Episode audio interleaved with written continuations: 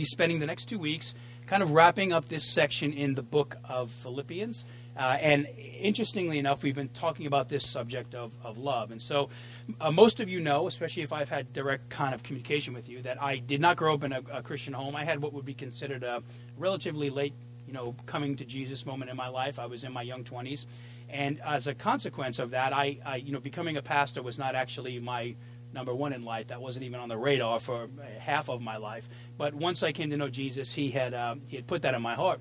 And so I had uh, several jobs prior to that, and uh, I want to share with you one that was an interesting one, one of my favorite ones. So, uh, several jobs over the years, but to me, one of the most interesting was was butchering meat. I had this whole long term plan. Uh, I wanted to. I was actually pursuing a career in law enforcement. That's where I was trying to head in life. And I figured that if I could get a, uh, a, a job butchering meat, I wanted to move back home to the Northeast, New York, to get into the uh, the butchering system there to make some money until I could get through the police department academies. And so uh, I had this whole plan to develop what I wanted to do with my future, and God changed all that. But nonetheless, I want to share with you the this segment of my life when I started learning how to butcher meat. And so the the beauty of meat, it kind of it, it fit me. I, I really enjoy cooking, and I I love the fact that butchering meat is as much an art as it is a science. So if you ever go to the grocery store or a good butcher, you will notice that there are literally an infinite amount of names and cuts of beef, uh, chicken, and pork on display in the meat case. It's all coming from the same, you know, three animals basically, but there's like 4,000 different ways you can buy this stuff. And because of this, there's a pretty uh, steep training curve in becoming a butcher. Not just cutting the meat properly, but learning like what you're cutting and the way you're cutting it. And so as uh, as the, the, way you get trained is typically under another butcher. It's like one of the most old school forms of discipleship there is. And so I sat under this guy one on one for a season to learn how to, to cut meat. And I want to share with you a little bit about this guy. So for, for some reason, my bosses made me apprentice under a guy named Ed. And Ed was an interesting dude. He was as odd as he was likable. At the time, this was back in the late 90s, uh, he was 70. And he had all of these idiosyncrasies that were just really, if you knew Ed, these are the things that came to your mind. So he would regularly brag about the fact that he had his Cadillac, like one of those big Cadillacs, you know, one of the ones that kind of you could you could pull up into the parking lot and come out of the trunk and be in the theater. It was so long, you know, just massively long, a boat like Cadillac. And not only did he brag about how big his Cadillac was, because it was an old one, he bragged about the fact that he had owned it for like 10 years and had only put like 10,000 miles on it. That was like one of his claims to fame. And he had this, I, I am not making this up when I say this, he had one of those like 1920s gangster movie voices. I don't know if you've ever heard that in those old uh, black and whites. And when you compound all these things and how he treated me, it, it made for a very humorous story. Um, he he would not, he refused to call me by my name, Anthony. In fact, what he said was because I was an Italian kid from Brooklyn uh, with too much grease in my hair, he started calling me WD 40. That's what his nickname was for me. I'm not joking. And so I am not kidding. A training session with him would go like this. He'd say, Listen here, WD 40, you got to cut the meat like this. You see, left, left, left, right, right, right. And he would just rattle off all these terms and continually call me a bottle of grease. And it was really annoying. And so that's what training looked like under him. And after a while, it just got a little a little old, right? Uh, and there was a bigger a bigger issue. So not only was there the whole like you know abrasive derogatory thing, but uh, I wanted to learn how to cut meat healthily, and there was a greater concern that that kind of arose in the situation. And the biggest thing was is that one day while he was showing me how to work the bandsaw, which is this saw as big as me, you cut bone and stuff, I noticed that Ed was missing two fingers. And so here I've got a guy who is training me to cut meat, and he has lost half of the fingers on one of his hands. And I made all this known to my boss that it was getting a little old that I was training under a guy who refused to call me by my name. And frankly, I wanted a guy that had all his fingers. I felt like that was a better guy to learn from. And so, uh, nonetheless, after after kind of raising a stink for a while, they did pair me with another guy, and it worked out to be a little better. But I, I learned something interesting about that moment, about priorities in life, right? So here you've got this this interesting thing where, on one side of the fence, in the company I'm working for, they just want me to learn how to cut meat. Uh, that's their priority. But in, but in my world, I wanted to learn how to do it safely, and I wanted to keep my dignity intact at, at the end of it. And so there's a priority structure that begins to come in here. And priorities are important in life uh, because when you have them, you will generally know what you want to do in life. And so you can summarize the importance of priorities like this, and there's certainly a very strong kingdom application here. If uh, you have clear priorities, then it is very likely, of course, nothing is guaranteed in life, but it is very likely that you will lead a life that is both fruitful and productive in whatever it is you are trying to do. If you have a life that is disconnected from priorities, then what tends to happen is you will you will likely increase your chances to have a, a life that is not very fruitful, and maybe even in some places could have some disastrous effects to it. So your priorities matter. How does this kind of connect to what we're talking about today? Well, today we're talking about our study in Philippians about how loving others selflessly uh, is one of the marks of a person who has been loved by Jesus. And so this section of Scripture ad- addresses a lot of very important things, but it really roots into this idea of healthy relationship. And that's why I think in the whole book, there's lots of great things we'll talk about, but this is one of those foundational teachings that shapes just about every area that we contact in life. In it, Paul teaches us, simply put, if you want to summarize the second chapter of Philippians, it would go something like this those who have experienced the selfless, sacrificial love of Jesus, which Paul describes in great detail in these verses, at some point and gradually over time, they should begin to display the same kind of selfless, sacrificial love to others. We've been made in the image of God. When we are redeemed in the image of God because of Jesus, relationship becomes one of the most important things we have in life. It begins with Him, but it also lays a foundation for how we have joyful, lifelong relationships with others. And so this teaching, by implication, shows us that we have been built to be in relationships, meaningful relationships. We've talked about this earlier on. I'm not talking about uh, insignificant, plastic type relationships, but meaningful relationships. And because of this section of Scripture, each week we've been looking at a, a particular characteristic or trait of God, what we call an, an attribute, frankly, in the theological world. And we've been applying how who Jesus is has to begin making up who we are. And so last week we jumped into this idea of love. And today we will continue that talk by kind of defining what the number one love priority in our life should be. Last week we spent some time just talking about the definition of love and how in our culture it's challenged and how it can be very difficult for us to live and to love the way Jesus did. So we, we got the big picture. But today I want to talk about the priority of love. Because if we're going to love others like Jesus loves us, we have to begin to develop a priority structure in our life. We will never get to this place in God's grace if we don't make it a priority to want to be in that place. And what's interesting about what we're going to talk about today, especially if you've been a Christian for some time, is that you will know, uh, you will have heard this verse. This is one of the, fa- the most famous verses in the New Testament. And what happens with this is uh, this this idea of knowledge, knowing, and doing. This is a great passage of scripture that shows us it is very possible in the Christian faith to know something about God, but to not necessarily be living our lives in light of it. And so this is one of those places where there has to be an equal sign in between these two thoughts. Who we are and who Jesus is has to shape who we are and what we do. So this is likely a priority that, that many of us will know. But the real challenge of today's talk is asking ourselves if we're actually living in light of it. And so, my hope this morning is that you'll figure that out, that through this talk, you'll spend some time addressing this matter in your own heart and letting God, through His Holy Spirit, speak to you through it.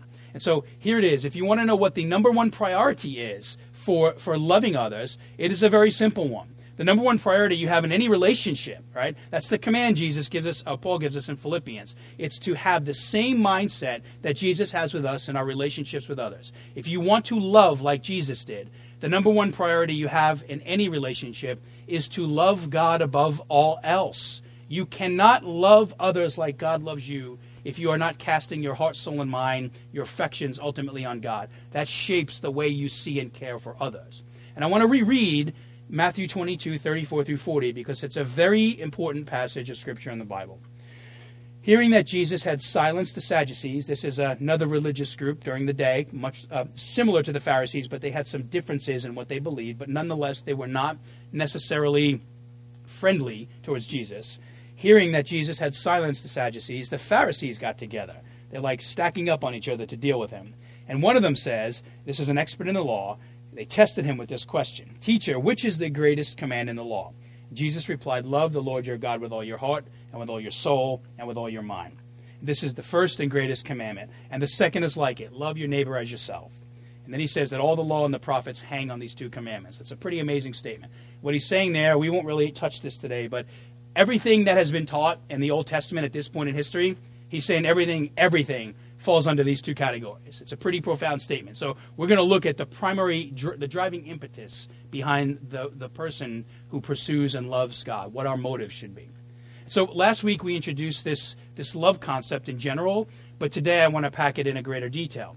And the introduction came in the form of a warning. When we talked about selflessness in relationship, we said if we are pursuing a relationship in any form, no matter what it is, we have to be careful to avoid, to not fall prey to, might even be a better way to say it, the detrimental heart attitude that says love is more about getting some need met. Oftentimes it's physical or spiritual or emotional.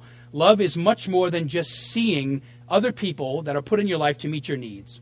Rather, it is about meeting the needs of others. Those two things have to work hand in hand. Love has to be as important when we talk about how we care about people, not just what we expect them to be for us. And so we said that people who have this imbalanced type of life, they often believe that other people have been put in their lives to make them happy and to satisfy their deepest emotional needs. They, they view people as cosmic dispensers of, of happiness. And over time, what happens they might even, is they might even begin taking advantage of those people in their lives. And so, to varying degrees, people start to attach this, this Jesus like or Messiah like quality to other people and what they begin to expect from them in a relationship. They often expect them to be, you know, in the dating world, they're, they're number one, the person who completes them or brings them these incredibly deep uh, physical and, and spiritual needs. They, they meet them substantially in their life. Uh, and this is true even in the friendship circle. We get very aggravated with people when they don't live up to our standards, right? We, we expect that in life, whether it is romantic or the nature of what we've been talking about here is, is less about the romantic and more about peer relationships, how we treat other people who love God and how we treat people that do not love God. We start to expect things from them, sometimes in unhealthy ways. We look at them and we say, You're here to fill me up. You're here to give me meaning. You're here to give me value. You're here to provide me with security. Uh, I need to feel significant in life, and that's your job, right? To make me feel these things. And so, in short, what happens is they start to expect things from other people that frankly only God says He can ultimately fulfill in our lives. And so, if we're not careful, we start expecting them to be the ultimate source of strength in life, the proverbial wind beneath our wings. And I want to say this while these are certainly needs that can be met in part in any relationship, like I'm not saying we don't have a responsibility to, to care for people, to value them, to make them feel significant. That's not the point of this. What I am saying is that if we seek this ultimately from other people, if we seek to be fully satisfied by another person in life like that, it, it cannot happen. The, the weight of that burden was never assigned to another human. God owned that burden in Jesus, and we live it out in pieces and particles with each other. And so this is kind of where the, the main challenge in our talk lies today. Because if you think about it, it is undeniable that every person has these needs. We have been wired this way. And Scripture is pretty clear. We are created with them. Paul tells us we are to labor towards meeting these needs in other people. And Jesus is saying, look, the number one thing that you do in life is you love God so you can love others well. So we're not undermining the reality of this, this way that we've been wired. The, the challenge here is that we have to figure out how to, how to meet them in a healthy way. How do we find a balance so that we can contribute to others without them expecting from us what will break us? And how do we learn how to receive without expecting things from other people that will break them? So if you believe that another person is the, the primary person in your life that is going to satisfy you, that is going to make you happy, if you think that of a spouse or a brother or a sister or a pastor or a leader or an elder or somebody in your community group or your workplace, what's going to happen is it is going to be absolutely destructive for you as an individual and for your relationships corporately you can never love others. Here's, here's where the challenge really comes into play. Is if you have that attitude with other people, you will never be able to love others selflessly like Jesus did for you. Because you will likely spend all of your days being more concerned about why you're not getting your own needs met from other people. And if that is left unchecked, that is a root of selfishness. And selfishness left unchecked often leads us to places where we will take advantage of other people.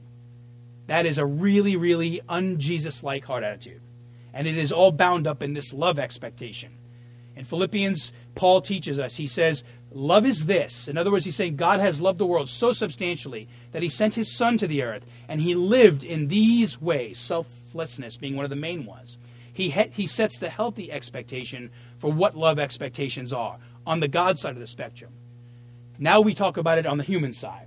And this love expectation if we're not careful with it, it it's problematic in any relationship, the unhealthy side of it.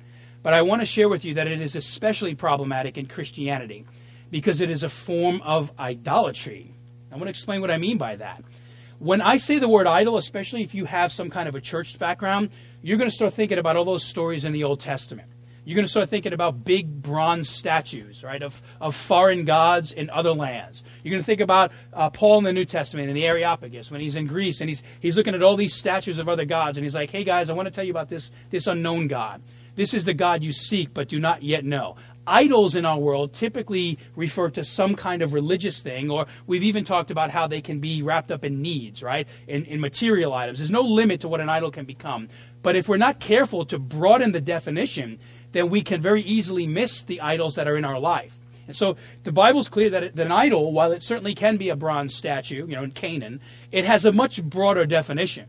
It is truly the action of taking any good thing that God gives us in life and then we turn it into this ultimate thing. This is a statement I've made in this room before. We take a good thing God gives us in life, and then we make it an ultimate thing. It's when we pursue and expect something in this life to satisfy us, like God, in a way that only God can. And so in this case, it's when we take God's good institution of relationship. This is a really good thing. He has said the world is bound up in relationships, and the healthier they are, the better our world will be, the better our lives will be what happens is we take this really good gift that God has given us friends, husbands, wives, children, children, uh, workplace, whatever the relationship is. He gives these us these things to deepen our love for Him and others, for the believer now. And the idol form of this is when we then take that good thing that He gives us and we use it to dethrone Him we then use it as a tool to replace him. So we make our relationships more important than him and we forget about God in the process. Or we make our jobs, you know, the, the pursuit of success or, or rearing children, whatever our thing is, we raise that to such a point in life that we forget about the God who gave us the gift in the first place. And that's what's so dangerous about this, this relational love expectation. It seems so right on so many levels to expect this from another person. And to a certain degree, it is healthy good boundaries say we should set our lives up in a way to where we're not putting ourselves in situations to be, you know, taken advantage of. However, there is a strong caveat connected to a statement like that because if you look at the life of Jesus, he constantly puts himself in this in situations where he is disadvantaging himself for the sake of others. So I'm not saying be unwise in the way we conduct ourselves with people. I'm not saying posture yourself to get taken advantage of. But I am saying the very reason we are in Jesus is because he let the world put him on a cross. And there is nobody in the relational world that would say that was a healthy thing to do. Yet the selfless drive of Jesus to please his Father and to serve us creates a different attitude. And so we want to be careful to not feel that we, we have to demand this from somebody else. Philippians is pretty clear that it's wrong on every level to just expect that before you care for somebody, they're going to be this for you. The nature of who Jesus is says he loves before he's even loved. And if you begin to peel back the layers of this, this love idol, this expectation idol and relationship, if you actually use Jesus' gospel scalpel, then what happens is you will find that it's not just an idol, it's actually the mother of all idols. It is a violation of the first and greatest commandment, which tells us we should never love anything in this life or expect something to love us in this life in a way that only God can. Jesus says the greatest commandment is this all the law and the prophets hang on this and so that's why we're going to spend this time talking about this root idol. When we violate those two things, we put ourselves on a trajectory to misunderstand who God is and the way that He cares for us, to, to mislove God, and then certainly to get to this place where uh, we, we start to treat people in ways that dishonor God and maybe even them. It's an idol that Scripture regularly warns us if, if we lo- expect love from people in a way that they can't deliver. It will always promise us more than it can deliver. And so, if you invite this expectation idol into the most meaningful relationships that you have, your, your friendships in Jesus, those who are far from God, those who don't even love God, you know how you care for them, your family, your marriage, whatever it is, it is destined to taint the way you experience and show love to others because it creates a, a, growing tidal wave of failed expectations. And when we start to live in a world where expectations are failed, things like bitterness and hurt uh, angry feelings, disappointment. This is the small wave that turns into a tsunami and wrecks your heart. At some point, you just feel completely uh, invalidated in a relationship, and you are not going to be able to reciprocate love in a place where you feel like you're being taken advantage of. So, let me give you some examples of this, some, some explanation points. Uh, some good examples of this would be when we, we fail to seek God to meet our deepest love needs in life. It looks like this. It means we, first and foremost, foundationally, we start to transfer those expectations to someone or something else. That's a need we have. So if, if we're not getting it met from God, we're going to transfer that expectation to somebody else. And this burden is almost always heaviest on those people that are closest to us.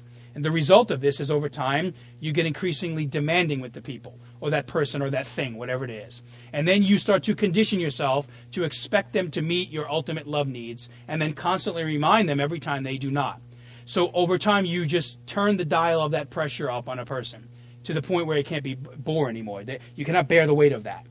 The next step is then you get hurt and you get angry and you get tired of being wrong, maybe even disillusioned with the relationship and life itself. So sadly, what happens is in a passage like this in Philippians, and what Jesus tells us in Matthew, is both of these texts tell us we've been made to, to have joy in relationship. And so when we function in relationship like this, we put ourselves in a position to have our joy robbed through relationship. We start siphoning the fuel of our life, what keeps us happy and healthy. This is why we're warned to never let anything become an ultimate love priority in our lives above God. And this is going to be true to any relationship you have, no matter what relationship you find yourself in. For example, if you're single and pursuing friendship or marriage more than you are pursuing fulfillment in God, well, that's a form of idolatry. There isn't a bronze statue at the end of that, but you're seeking love and fulfillment, ultimate love and fulfillment, and something that God says you can never be satisfied in. If you're married and pursuing fulfillment from your spouse or your children more than God, that's a form of idolatry. Eventually, you place undue pressure on those people if you continue down those paths, you're never going to find what you're looking for. And you will likely destroy or severely damage your existing relationships because of the pressure of that expectation. Nobody can live under that pressure for that long. You'll never love another person like Jesus loves you if you believe this way. It's a, it's a dual problem, both ways, in the giving and the receiving end.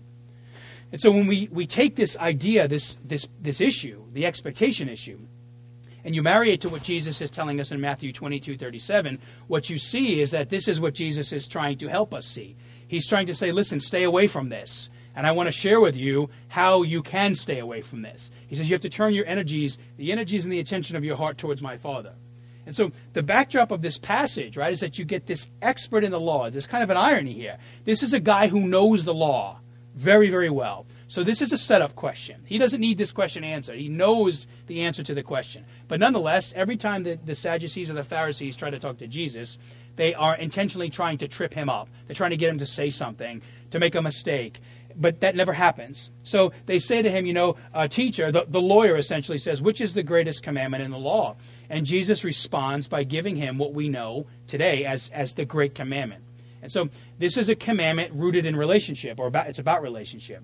And this truth, like Jesus himself, it has an ancient and eternal place in God's economy. The idea of relationship was around before we were, because it existed in God the Father, Jesus the Son, and the Holy Spirit. So anytime we read about relationship in Scripture, this is God like giving us an insight to the way He wants the world to function, based on how He functions with His Son and His Spirit.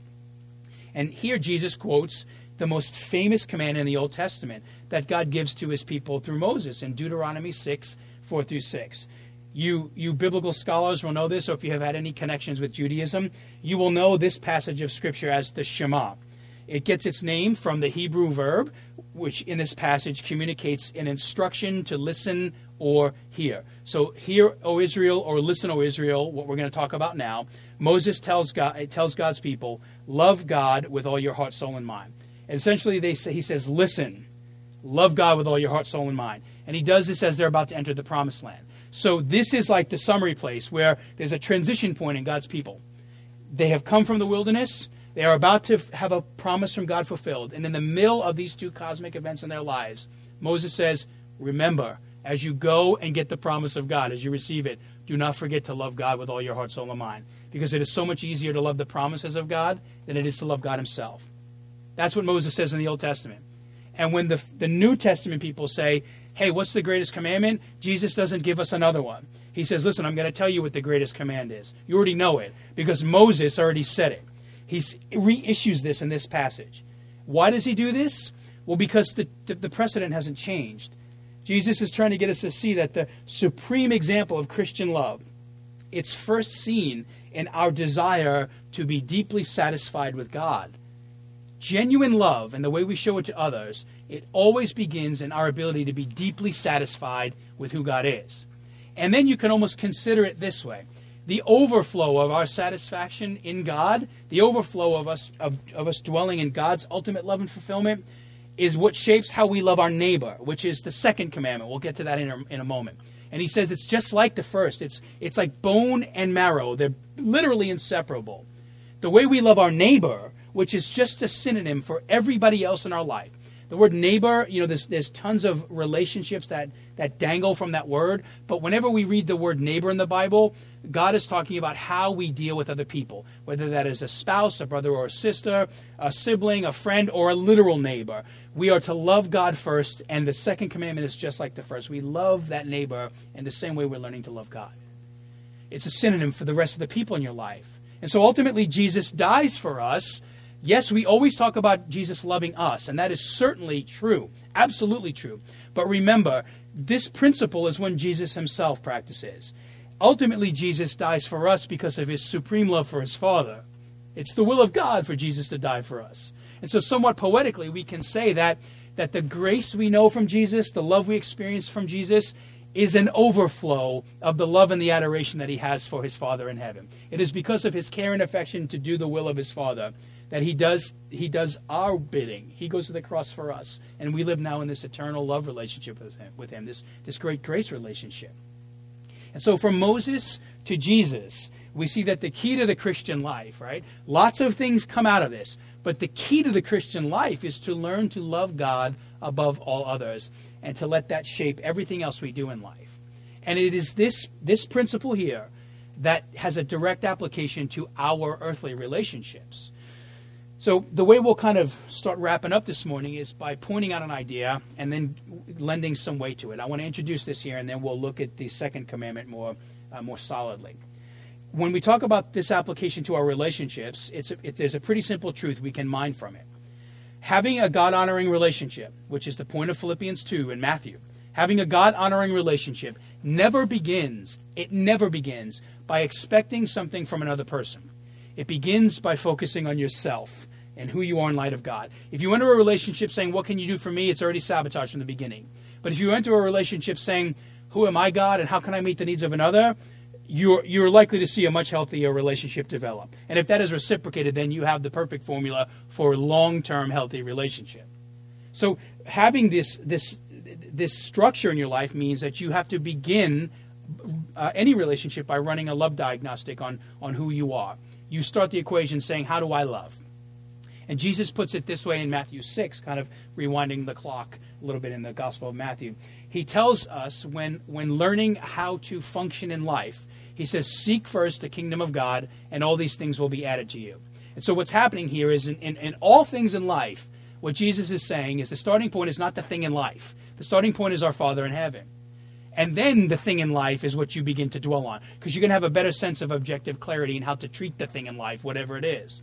This truth has to inform every area of our lives. But the challenge with this is that the human heart is not wired to believe this. The human heart is trained to do something very different.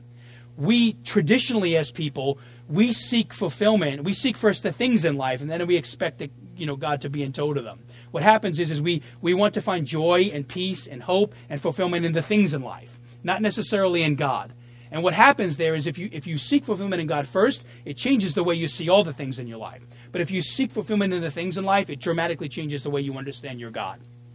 And then when that happens, it leads you, you to this naive hope uh, that your circumstances, these things, that's what that means. These things, whatever they are, they will restore joy to your heart. And that is never the case. The best case scenario of a thing in your life, whatever it is, is that it will create some form of temporal fulfillment.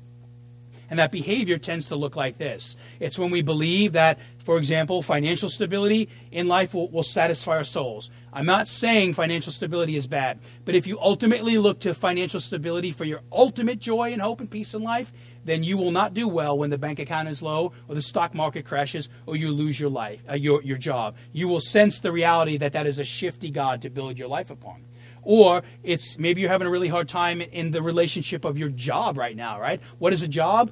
For most of us, it is a connection point with a bunch of other people working for the same cause. It's when we're really disgruntled in the workplace and we feel like, you know, if we could just change jobs, well, then I'd be happy again. The truth is that that's probably not entirely true. You might go to another job that's even worse. So if we don't address the relational challenge in our own heart, if we're learning to love something more than God in our workplace, we are likely going to carry that with us to the next thing we move our life to.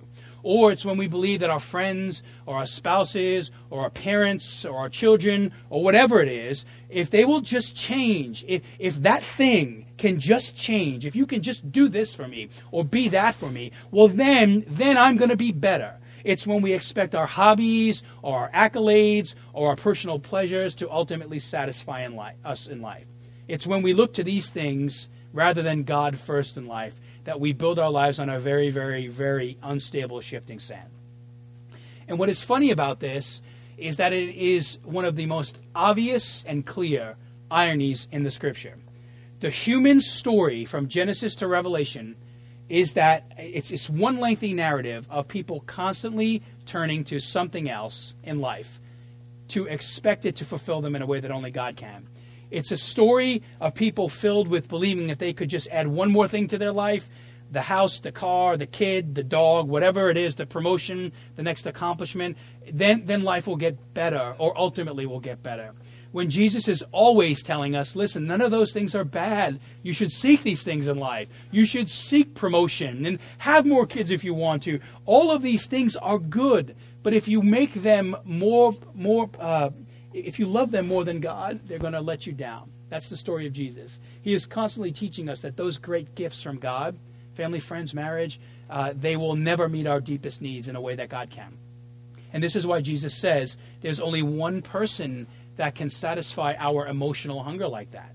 Only God can provide that relational security for us. And it is why he offers himself to you in Jesus. It's why you have to make him your first love. And you do this by first acknowledging who He is, by knowing that God is God, that Jesus is His Son, and that He has died, He loves you. And then perhaps the harder part of the walk of Jesus is continuing to put Him first by making your highest love priority in life Him.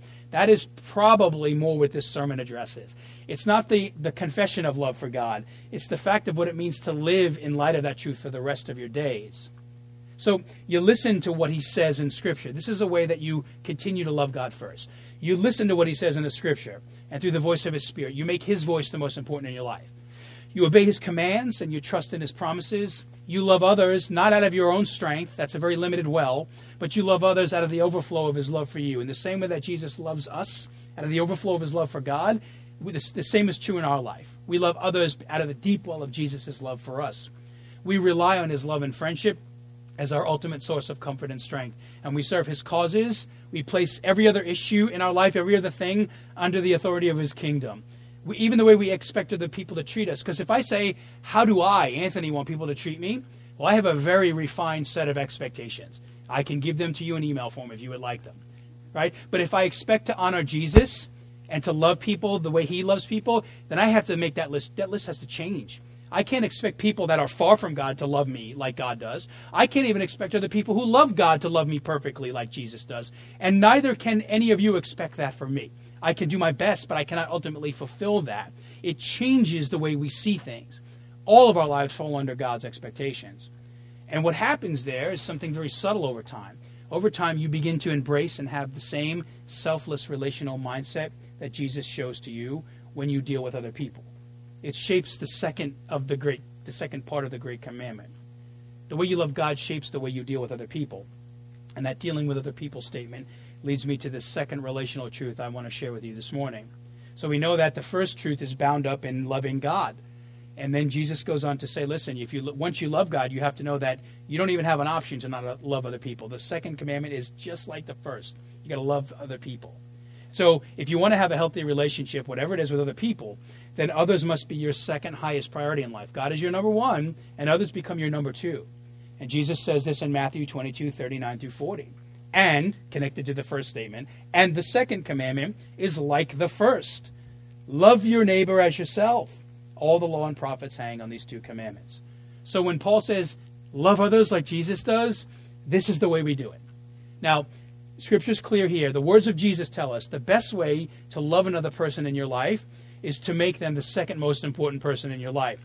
And I know you logic choppers out there will know, you logic heads will say this is kind of inconsistent because we've been talking about putting others first in our lives. And that is true. But I want you I want to unpack the nature of this. So at first this might seem a little counterintuitive. Who's you know who's on first base kind of a thing. But in light of what we've been talking about, the nature of this command makes a lot of sense. We've already identified how making something else, whatever it is, a person, a place, or a thing, your number one in life, it starts to create unhealthy expectations on that person, that thing, or that place. It puts a burden on them that will crush them. That said, it's important to note that Jesus tells us the command to love your neighbor like, uh, like you love God, to love other people, is very similar to the command to loving God. And so our teaching is dealing with how to have Christ honoring relationships. And it's very important as we move forward that we, we just identify the clear priority here. When we talk about relationships in life, you can boil them down. If you want to take the great commandment and put it into the common tongue, it sounds like this. In our lives, loving and serving God is the highest priority we have. And after that, everything else, our relationships, our social activities, our jobs, etc., they're all to be filtered through the lens of our love for God. They are a close second, but nonetheless, they have to go through that filter first. And so, to explain this, I want to use a very tangible relationship. I want to talk for a few moments about the marital relationship as an example, because uh, in a very tangible way, it shows us how this love God first teaching works in relationships. Because in it, think about this if you know the, the biblical precedent for marriage, in it and after God, God calls husband to love wife and wife to love husband. The spouse is to be loved above all others. There is a love structure that comes into place. Our love for God is then poured out. You know, these, these examples we have in Scripture between husband and wife about the, the dynamic love relationship they have. It's supposed to be an imperfect, but nonetheless a mirrored image of Jesus and his bride. So if you have been married for a while, and especially if you are young married, or if you're thinking about getting married, I want you to kind of put your mind in this frame of reference for a few moments. If you've been married for a while or a, or a young married especially, you know how hard this truth can be to live out in your marriage.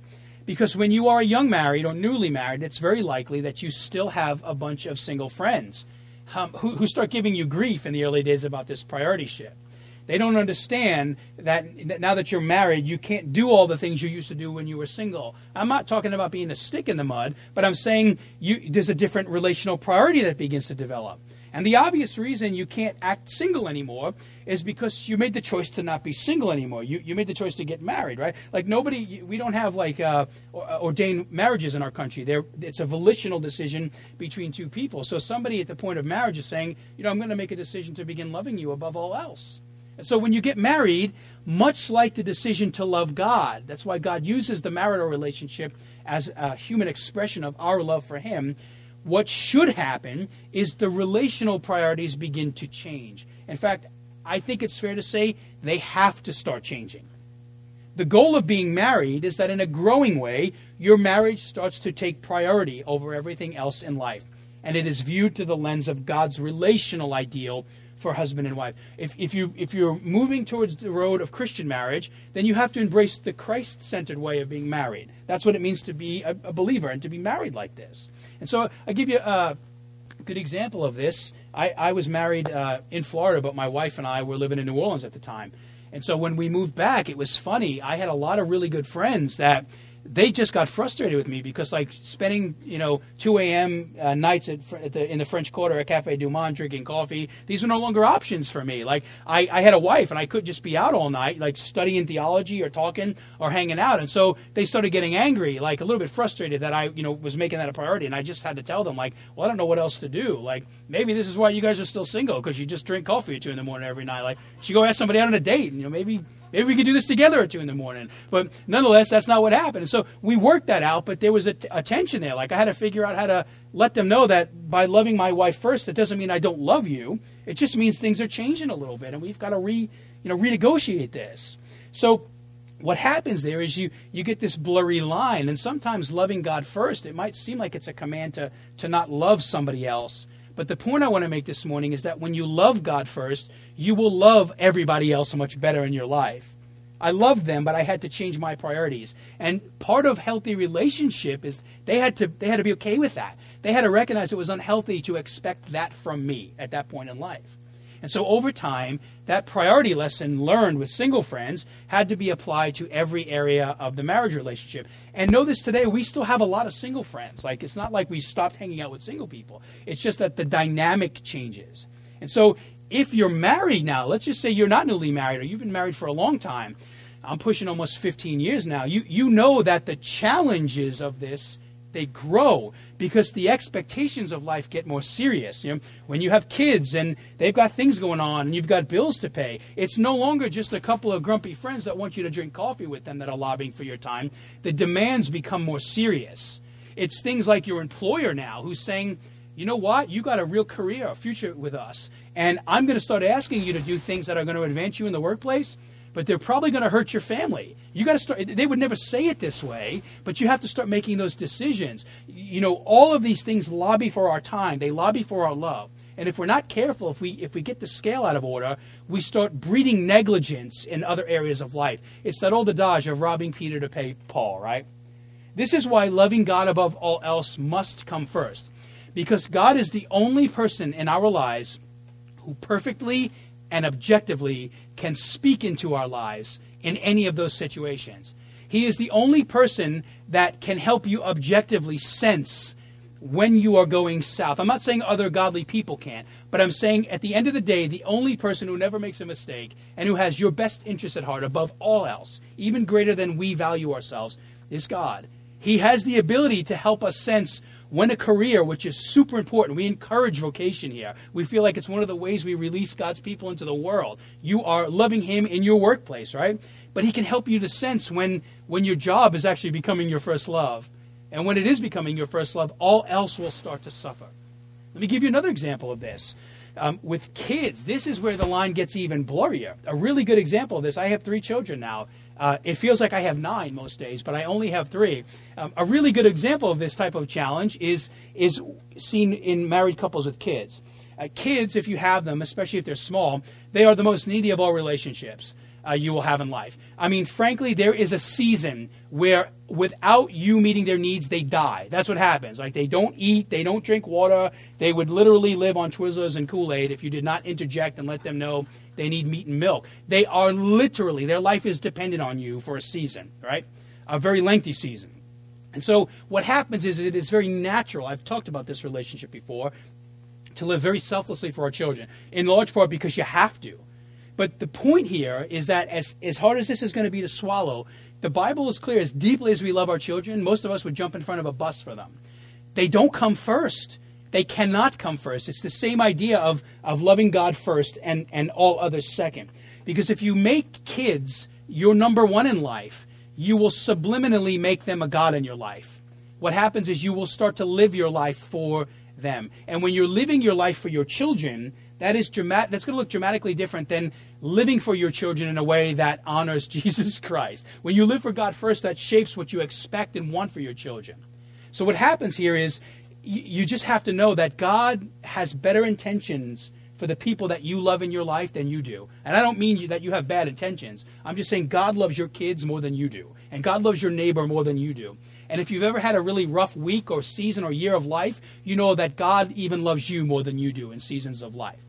So loving God more than your kids or loving God uh, more than your wife, it, uh, it doesn't mean that you don't love your wife deeply or your husband deeply or your children deeply or your single buddies deeply. It just means that you've come to this epiphany in life where you know to truly love those people the way they need to be loved, you have to love them with the love of Christ, not your own love. And the only way you love with the love of Jesus is to experience the love of Jesus. And that's why the best thing you could do for a child, a spouse, a friend, a job, whatever it is, is to make God your greatest priority in it. And that neighbor, a second close. I'm not encouraging neighbor negligence. I'm encouraging loving God well and all else, secondly. When you do that, you love out of the overflow of who Jesus is in you. And you'll find that boundaries get healthy. That advancing your career still happens, but you won't advance your career at the expense of losing other things that really matter in your life. You will start to have the right priorities in life and you'll discern many things that oftentimes conquering the world is not worth losing the people you love in it. So if you hear anything today, let it be this. If you put any relationship in a position of priority over your relationship with God, it is very likely going to drift towards the unhealthy. because you are functioning outside of God's design for relationship. Scripture is super clear and simple for how this will work. If you pursue fulfillment in a relationship more than you pursue fulfillment in God, it will suffer because it will never reach the level of maturity God intends those relationships to have in your life. And here's why your relationship, no matter what form it takes, will be defined by two parties driven by idealistic expectations of the way things you know they want them to be. The expectation is I think it should be like this as opposed to having God's realistic and grace-filled understanding of way things should be shape the relationship. Two different expectation structures. And unlike us, I'll say it again, God always will always be for what is best for us in our relationships at the whole. He will never bias himself one person over another. He will want and in a very powerful way can bring about what is best for two people, no matter what the relationship looks like. Because even the most noble heart can drift into selfishness for their own sake. I shared uh, some teachings from Martin Luther a few weeks ago. I want to share uh, a teaching now from Jeremiah 17 9 through 10. Listen to this, this summary statement Jeremiah gives us about how we understand life and how God understands it. He says, The heart is deceitful above all things and beyond cure. Who can understand it? I, the Lord, search the heart and examine the mind to reward each person according to their conduct, according to what their deeds deserve. So give God the relational pole position in your life. That's what this is saying. Let Him objectively and graciously guide your relationships. You, you won't regret it. Know that even on our best days, sometimes we might be more subjective in the way we're loving than we even want to believe. And the reason loving God has to be our number one priority when we seek to love others is because He's the one who empowers a life of love. He's the only one that can quench the thirst of our souls and keep us filled up enough to live selflessly for the sake of others. When we make Him our ultimate source of strength in life, then know that you have every spiritual resource, every good gift from heaven to help us experience realistic love and show it to others. So this morning, I leave you, as we begin to move into response time, I leave you with, with a closing question. And you'll have time to kind of meditate on this. Are you loving God first in your life? Are you living by the greatest commandment? Are you loving God with your heart, with your soul, and with your, with your mind? Because when you're living in relationship that way, the way God intended it to be, you're going to learn to love your neighbor the way Jesus did. I'm not just telling you to love others like Jesus did. I'm saying love others like Jesus did out of the overflow of the way Jesus loves you. That is the ultimate priority that we have in our lives. And when we love God first, it makes for long term, Christ honoring relationships that truly bring joy to us. They bring a smile to our Father's face in heaven. This is what we're going to talk about next week. God wants us to be a pleasant aroma to Him. And this is one of the primary ways we do that. It brings joy to those that we come in contact with. And so, my prayer today is that the teaching of Paul and the command of Jesus would guide our hearts as we contemplate now who we are in Christ over these next moments in response.